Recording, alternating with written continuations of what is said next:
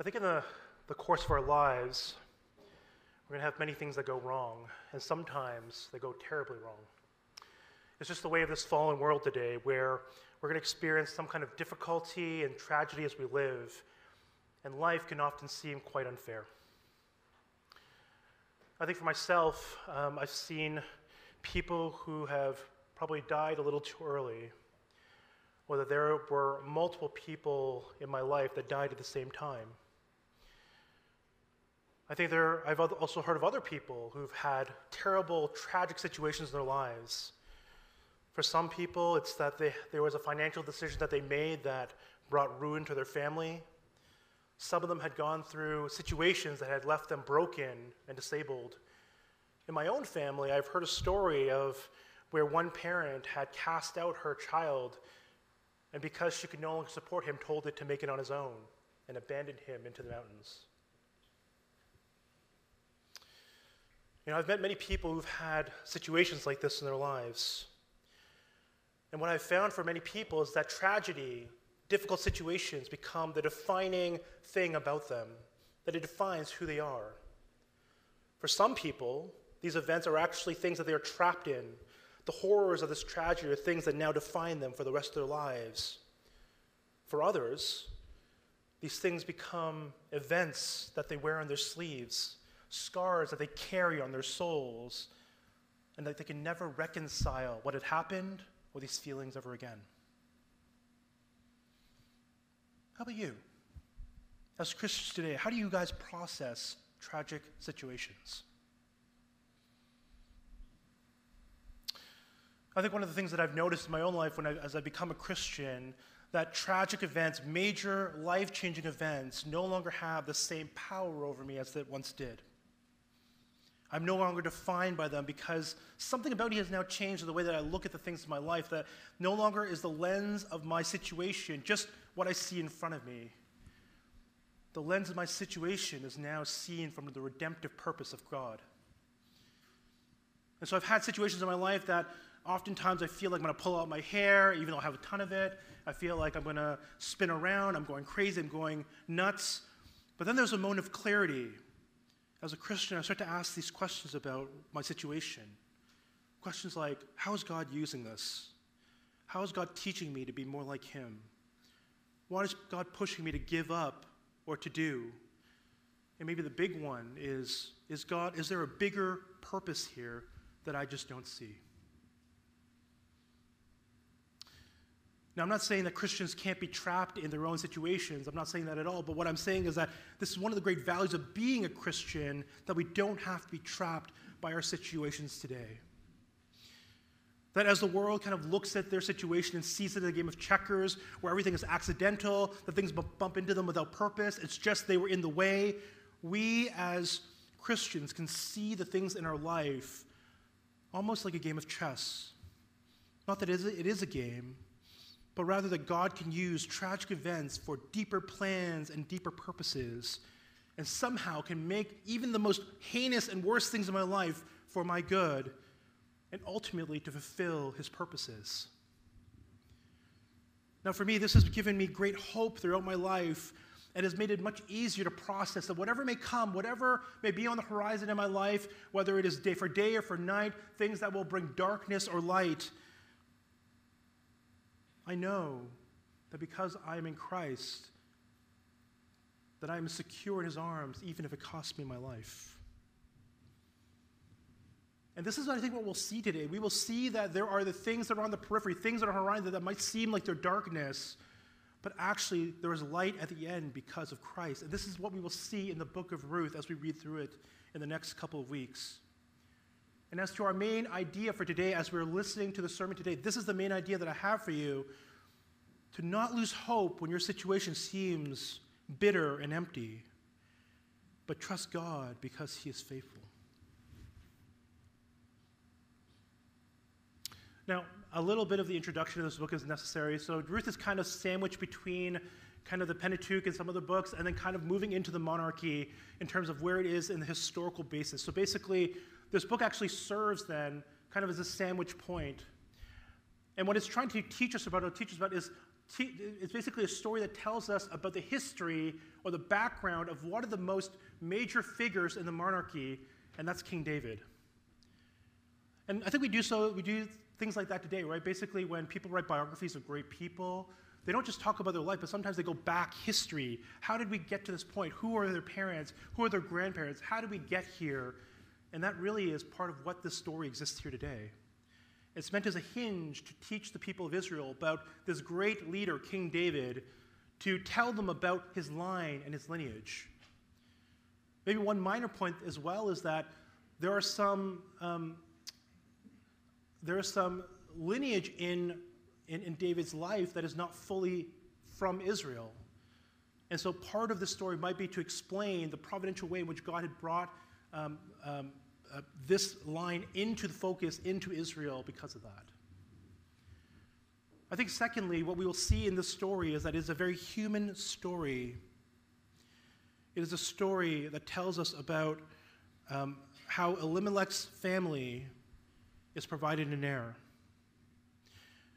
And it centers around the last surviving members of this family, Naomi and her, well, firstly, it's, it's just her two daughter in laws, but mostly it is Ruth.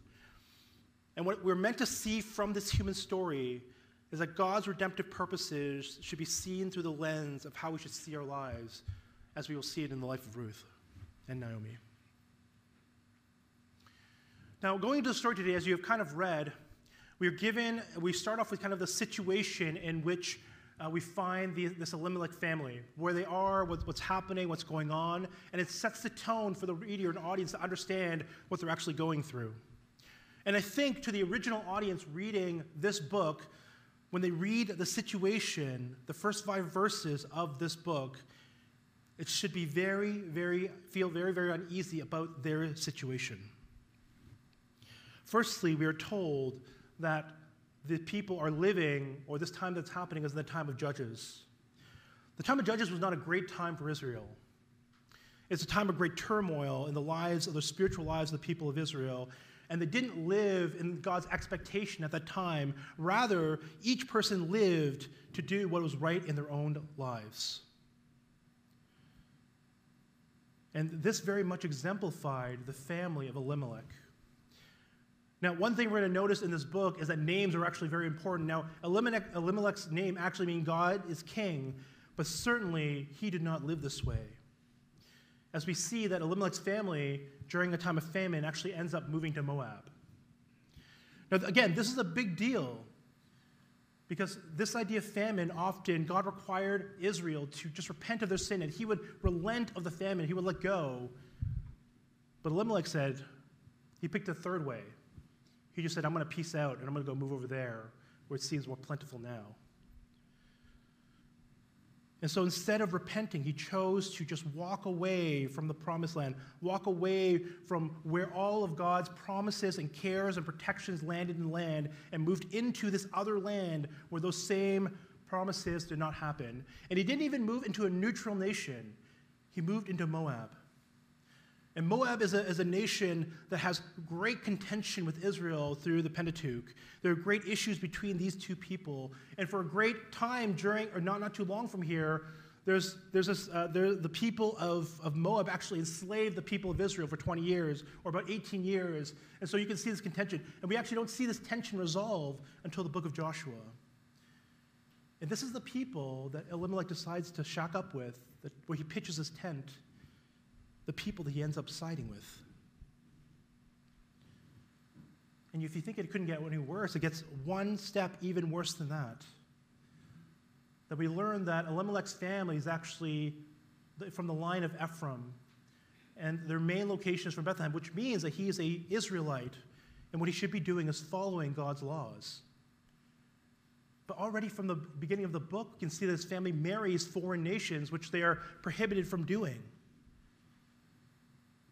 So, what we see from Elimelech's family is they live in a precarious situation, and he has left the safe, safe harbor of God's land and his commands. Now, at this point in the story, the family enters into a crisis point, and that crisis point is all of the men in the family die. Elimelech and his two sons, all of them perish, leaving only the women alive. Now, for us today, not that losing family is a big deal, but there is some kind of ways that we can recover today. If you lose your family today, God forbid, there are lots of programs that we can get into. Uh, there are a lot of like uh, you can, you get, it's very much easier to find work here. But in that time, if you were to lose specifically all the men of your household, your prospects are very dim. Because all of your hope for um, like for, for more progeny, your hope in security, provisions, all of that is dashed. You can't do any of that now. And this is the situation that Naomi finds herself in. That her husband and children are gone, her well being and protection are gone, her progeny is dead, her security is over, and she is left, as she sees it, all alone with her two daughter in laws. Now, at the end of this book, in verses 19 to 22, we actually see the depth of Naomi's feelings as she returns to the land of Bethlehem. And the reason why she returns is there is that uh, she needs to get food, and so she remembers that God at one time, God, God was actually providing food to her people. So she goes back to her hometown, which is Bethlehem, which is House of Bread. So she wants food, so she goes to the House of Bread. And there she is greeted by her people, and they ask, Is this Naomi? And then at that point, she vents her frustration and bitterness to the people, which she says in verse 20 and 21. She says, Do not call me Naomi, call me Mara. For the Almighty has dealt with very bitterly with me. I went away full, and the Lord has brought me back empty. Why call me Naomi when the Lord has testified against me, and the Almighty has brought calamity upon me? And just to summarize what she says here, she's saying that she's frustrated. Don't call me by my name, Naomi, which means pleasantness. Call me Mara, which means bitterness. Because this is the way she sees that God has reacted to her. And that she, when she left Bethlehem, she was full, and now she's, now she's returning. She is empty. She has nothing no family, no security, no progeny. And she thinks, just like a court case, that God has answered uh, against her, maybe unjustly, and said that she is actually guilty, she has done something wrong, and that this calamity is brought against her directly. This is the way she has thought about her situation. Now, certainly, I think we all here can agree that Naomi's situation is less than ideal and that she can, she, we can understand why she is so bitter in her situation. But my question is is she right? Naomi is very upset, but she sees the world in a very checkered terms. That if bad things happen to her, it must be because that God has to show his wrath to her. However, this is, I think, is far from the truth. This section says nothing about that God is judging her at this point of time, that the things that have happened to her are not because of judgment. Furthermore, I think that if God was judging her family and herself, why was she the one that was spared?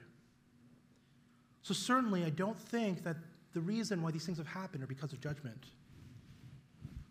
I think for us today, I think we can also know that there are many stories in the Bible, very human stories, of people going through difficult and tragic situations.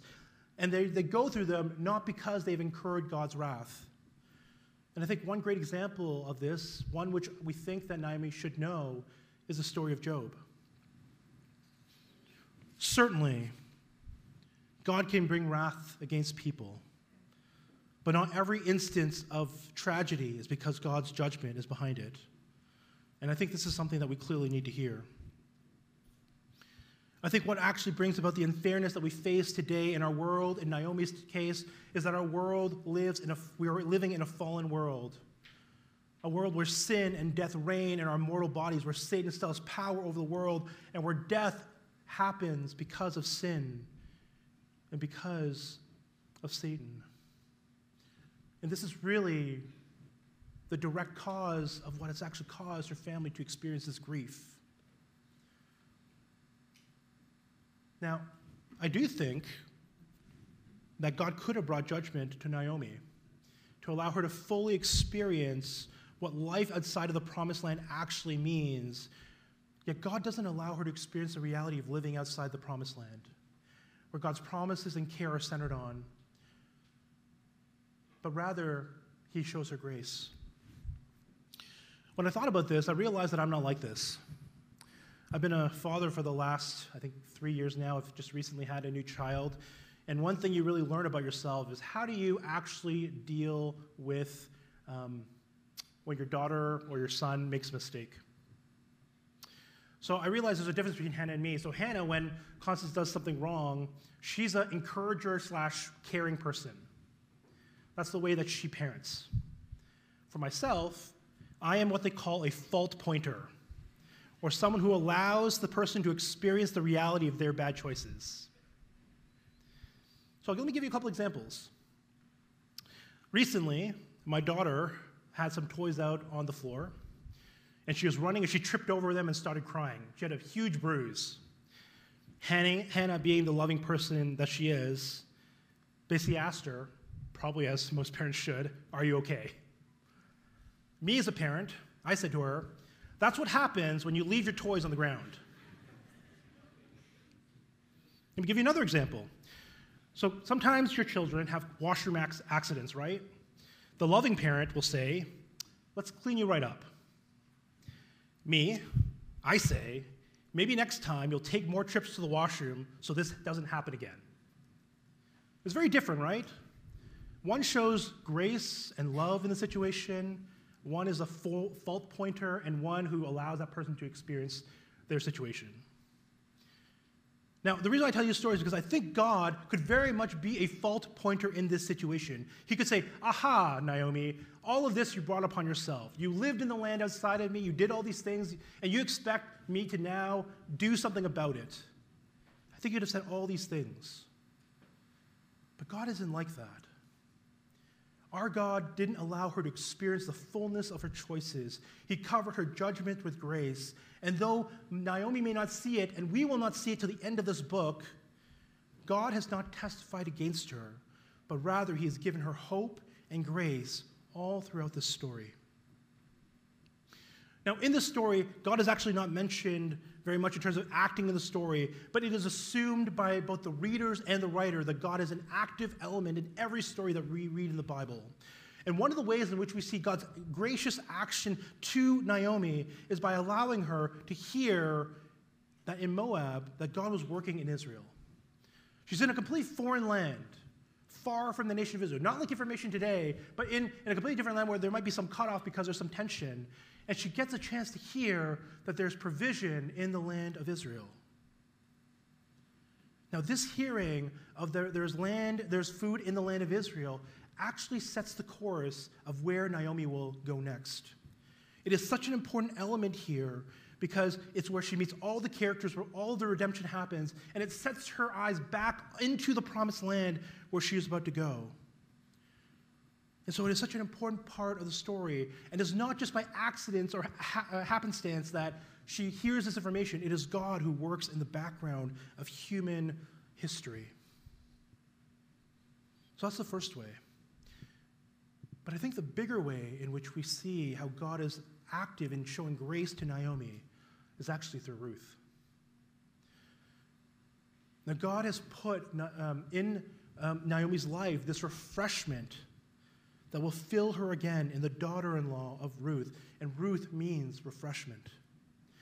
And Ruth is this character that the first chapter of Ruth is really trying to establish as a very important character in the story. But if you actually read how people respond to Ruth in the story, she actually isn't that important altogether. She's almost like a shadow or invisible to people around her. Firstly, when uh, her and Naomi both go to Bethlehem, they don't even see Ruth. They don't greet her. They just ask, hey, hey, hey Naomi, is that really you? It's almost like she's invisible. Worse yet, when Naomi vents her spirit and is frustrated, she says she is empty. That's really rude. Imagine your wife is next to you, and you basically said, It's like I'm li- living as a bachelor. She has Ruth. And Ruth is this Moabite woman, but she's gonna, she exchanges her identity as a Moabite to being an Israelite so that she can follow after Naomi. And in verse 16, after Naomi has made this pitch to her daughter in laws, Orpah and Ruth, and telling them, Leave, go home to your families, start a new life, Ruth embraces the tragedy and makes a strong statement of loyalty as she says follows Do not urge me to leave you or to return from following you. From where you go, I will go, and where you lodge, I will lodge. Your people shall be my people, and your God my God. Where you die, I will die, and there I will be buried. May the Lord do so, so to me, and more also, if anything but death departs from me. In this line, Ruth is actually Ruth is actually giving up everything. She's giving up her national identity. She's giving up her gods to fo- all this so that she can be with Naomi. To the point where she says, "Let God be the one who seals this promise." This, uh, th- this, th- these words are so powerful. They are one of the sweetest and most powerful commitments we will see in the entire Bible. It is a statement as strong as a marriage or covenant or covenant of marriage. In fact, if somebody said this at a wedding, I would clap. This is a great, these are great covenant vows that husband and women, husband and wives could make. And yet this is the covenant that Ruth makes with Naomi. So when we look at Ruth and what, what Ruth will represent to Naomi, is that Ruth represents what covenant loyalty actually looks like. And what it means, it means that when you love somebody, when you say that you're committed to somebody, this is what this commitment should look like. And this is important because this is a, a kind of a, a pointer to Naomi. This is the way that you should have loved your God, how you should have been faithful and loyal to your God. In the same way that Ruth is loyal to you, is the way that you should have been loyal to your God. But it's also the way in which God covenantally loves Ruth, but also in the way that God covenantally loves us. Ruth is a great example of covenant faithfulness, not just in the way that we should be covenant faithful, but how God has been covenant faithful to us this morning.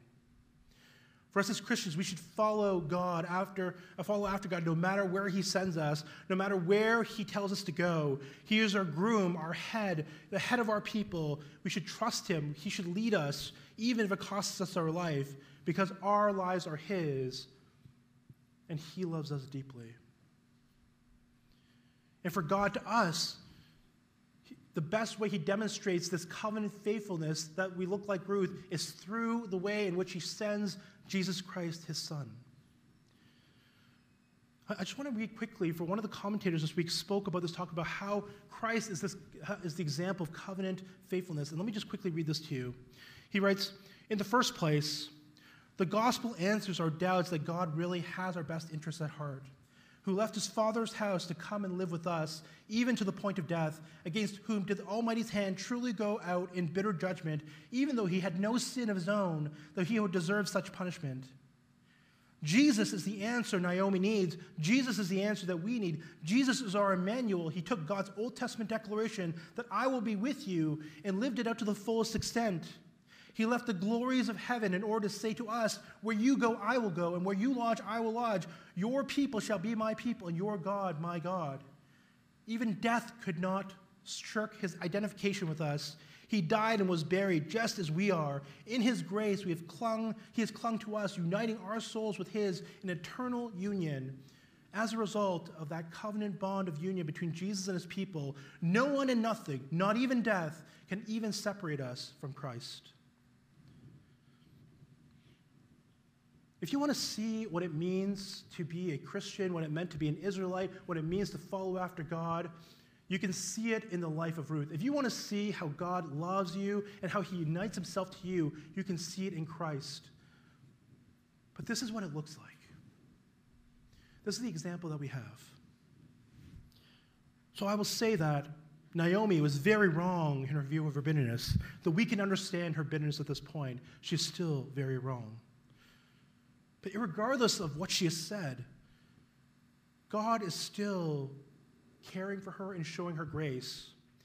Because Ruth becomes this conduit of grace for her and is a model of covenant faithfulness.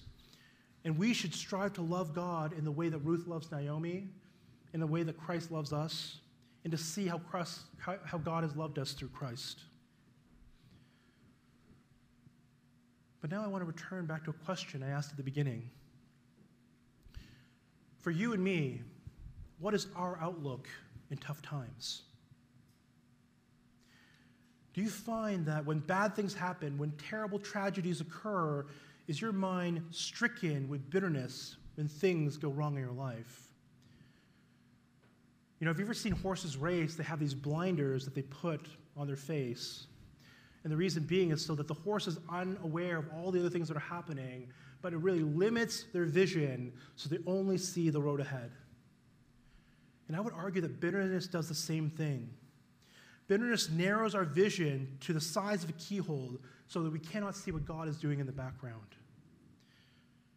In bitterness, this anger that people have completely focuses no longer on God, but focuses on themselves, asking, How could God allow me to suffer?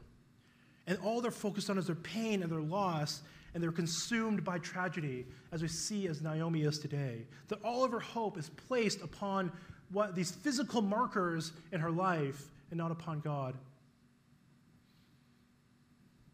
I've met Christians in my life who've left the faith for the same exact reason. Because they had experienced tragedy and loss and pain and suffering. And they leave the faith because of that. Now, I could say that I'm not that I don't empathize with the difficulty, tragedy that they have, but what Bible have they been reading this entire time? Much like I, as I said about Naomi, about the stories that she should know, the Bible is full of stories of people who've experienced the frailties of life because God has not promised us in the new covenant that life is free from these things.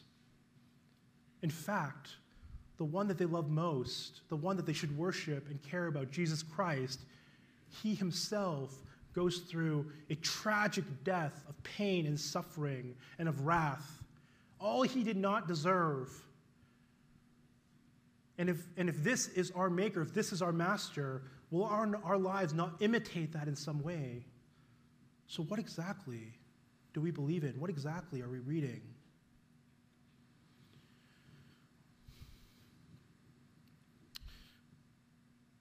Suffering really makes or really puts our, our theology to work in tough times. Theology means, if maybe in the simplest terms, like what you know about God, how you, how you think about God. And these things matter because they go into overtime as tragedy occurs, because it makes sense of your suffering, it makes sense of your difficulty. And faithfulness to God, people who trust Him can widen their vision even when they suffer in these terrible situations. They can see the forest of grace and, see, and, don't, and not just to see the trees of despair. This is what faith does. This is what faith can do. Now, here's my illustration of the story, and I don't want kind of don't want to tell it because I get emotional every time I tell the story, but it's of my favorite missionary, and his name is Adoniram Judson. Adoniram Judson was a Baptist um, missionary that worked to Burma and Myanmar. Uh, we certainly have someone there right now, but unlike going in 2023 or 20, in the 2010s, he was going in 1913. And he was actually told by another very famous missionary, William Carey, not to go to that place because it was, it was, there was imminent death there. The people they had sent before did not last. And yet, Judson went anyways. And everything that William Carey said was true. He experienced hardship, he experienced loss. He had, his, he had multiple wives die on the trip. Not that he was a polygamist, he just got married and they would die on him, and he'd come back, get married again, and it would die, he should die again. Most of his children died either on the journey or through sickness or being in the jungle. There are these horror stories of him actually being in the jungle, going into the, being in the prisons because they would throw, throw him, they would lock him up, and he would be tormented by mosquitoes and all of these, these different um, infestations around him. In his biography that someone had written, he basically speaks that he wanted to give up of life itself because life was so hard, it was so difficult, and yet he still trudged on realizing the promises of God, the calling to Zion.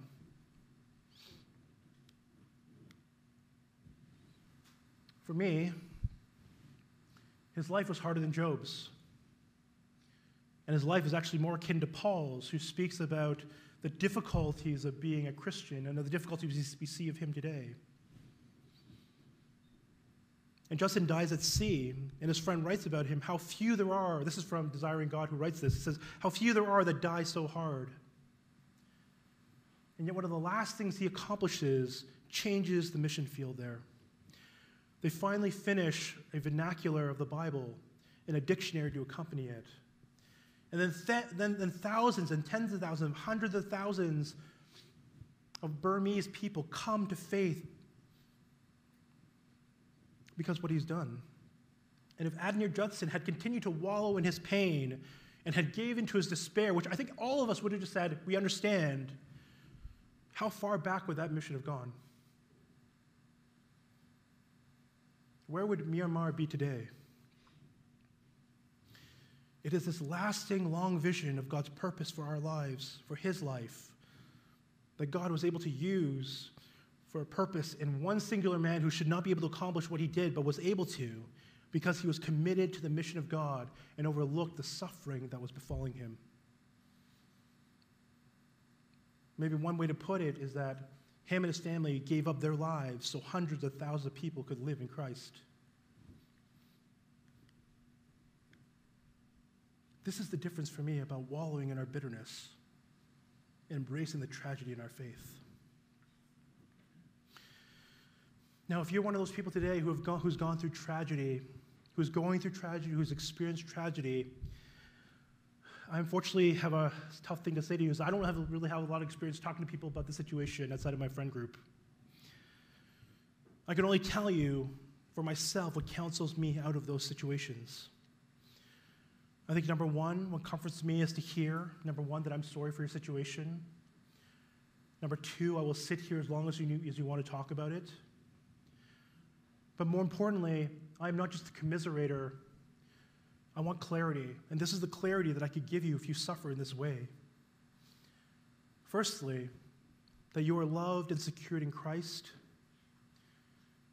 to keep your eyes on grace, on God's grace to you, to not miss what God is doing. Number three is that you are not defined by this tragedy, and that you can have peace with this tragedy because it is all in God's hands. I don't have a lot of commiseration. I'm just not built that way. I'm not empathetic this way. What I am built is for clarity. And this is as clear as it gets for us who suffer in Christ, suffer in this world, that we have a clarity of identity, clarity of where we stand in God, and a clarity that nothing happens in our life that's in vain.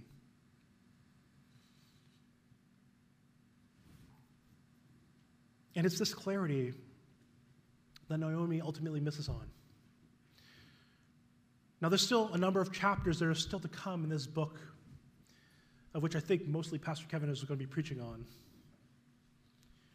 But these are some ways which I think things will become more clear as this book is read.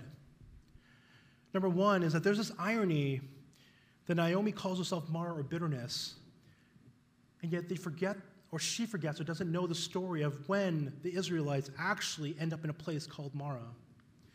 In that story, the people of Israel, much like her, also need provision of food, provision of drink. They're thirsty and hungry, and yet the water here is bitter to the taste. Much like for Naomi, her life is bitter to the feel. And yet God has made that water sweet for them to drink. And this is exactly what God will do for her, that she, they will turn her time of being in bitterness, her time of Mara, into sweetness. And that God will ultimately provide for her. And the conduit which God will do that through is through Ruth, which God will make these things happen in her life, make them sweet and full because of what God has been doing through Ruth. So, this is my conclusion today. Don't waste away your life in bitterness. Instead, see all of God's grace around you and rest in Him because He is faithful. We've read the story today of, of Naomi who is overtaken by her bitterness, that she doesn't see all the things that God is doing or all the things that she has wrought. And yet, God is, is gracious and loves her and cares about her and will do amazing things through her line because David is coming soon.